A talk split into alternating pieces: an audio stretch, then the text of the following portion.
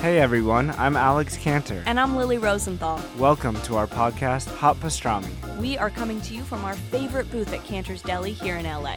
We're going to invite some of our friends to join us for a chat over some matzo ball soup and pastrami sandwiches. So join us for new episodes of Hot Pastrami every week on Apple Podcasts, Spotify, YouTube, or wherever you listen to podcasts. See you soon. Bye.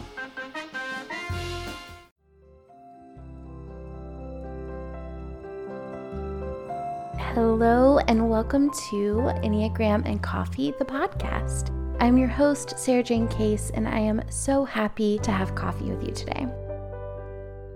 So, I've been doing a series on stories for Club Enneagram this month. The stories that we are told as children about what is right and what is wrong, the stories about money or love that impact the way we show up in life and in our decisions or our feelings of self worth. The stories about who we are and what we're capable of that shape the way we believe we're allowed to explore opportunity. This has brought up an interesting idea for me about how ultimately the Enneagram is simply the set of stories that we've attached ourselves to, the ones that shape our worldview and what we think we need in order to be loved, or safe, or simply okay. One of the most common questions I receive is how do we work with the Enneagram? Like, I understand what my type is, but what do I do now? And I'd say most Enneagram teachers give you a very kind of esoteric answer to this question, one that isn't wrong. Um, it says some like something along the lines of it's really truly about realizing that we are not our Enneagram type, that it's something outside of ourselves that we've developed as a way to survive. So the work is in separating who you are from who you think you've had to be. Now, I am so practical by nature that I tend to want to go to like ground that idea into action. So, what does it mean in terms of like practical steps toward growth? Now, I've developed a method to do this exploration that I do teach when I speak at conferences or organizations. However, there's also this new way to think and speak about it that I'm exploring this week. The Enneagram is the story we tell ourselves about who we need to be in order to be okay. So, like, type ones believe that they'll be okay if they just do the right thing.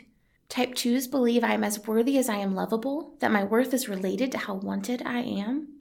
Type 3s believe I will be worthwhile as long as I am constantly achieving new things. Type 4s, I will be okay when I found out what I'm missing. Type 5s, I will be okay as long as I have something that I've truly mastered in my life. Type 6, I will be okay as long as I know what is expected of me and make a point to follow through with those expectations. Type 7, I will be okay as long as I get my needs met. Type 8, I will be okay as long as I remain strong and powerful. And type 9, I will be okay as long as those around me are okay. When we can recognize the uncomfortable truth that we've built so much of our lives around the story that we learned of who we needed to be in order to be okay, it can really spur opportunity for seeing the possibilities in other ways of living. One of the exercises that I have club members do is to rewrite their stories into a positive. What if we explored our Enneagram types in the same way as I would have them explore their stories? For type 1s, I am okay even if I rest. Type 2s, I am worthy. Type 3s, I am worthwhile simply because I exist. Type 4s, I am whole and complete as I am.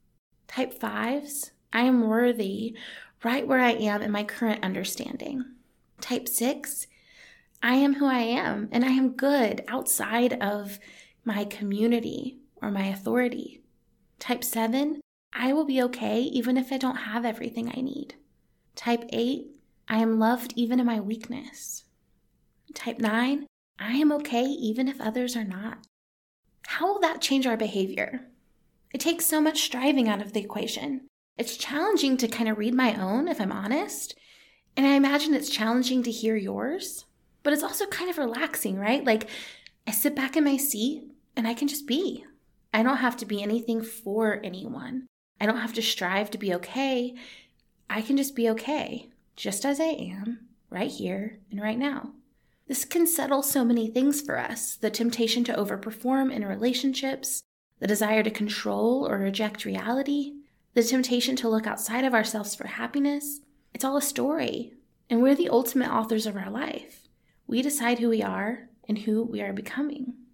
I'd love to hear your thoughts on this theory. Those of you in Club Enneagram, let's have a conversation about this in the DMs or comment section. I want to hear what you think. If you're not in Club Enneagram, you can grab a seat at clubenneagram.com. We're moving into a season of reflecting on the past year and what we've learned and how we've grown, and I'd love to have you join us. In the meantime, thanks for being here. If you enjoyed today's episode, don't forget to leave us a rating review on iTunes. It's kind of a big deal for podcasters, and so it would mean a lot if you would take a few seconds and do that for me. Now, I know a lot of you guys want longer episodes. I'm trying to build in a few uh, longer series, but some of these are going to be short and sweet. I hope you enjoyed today's um, short and sweet reflection.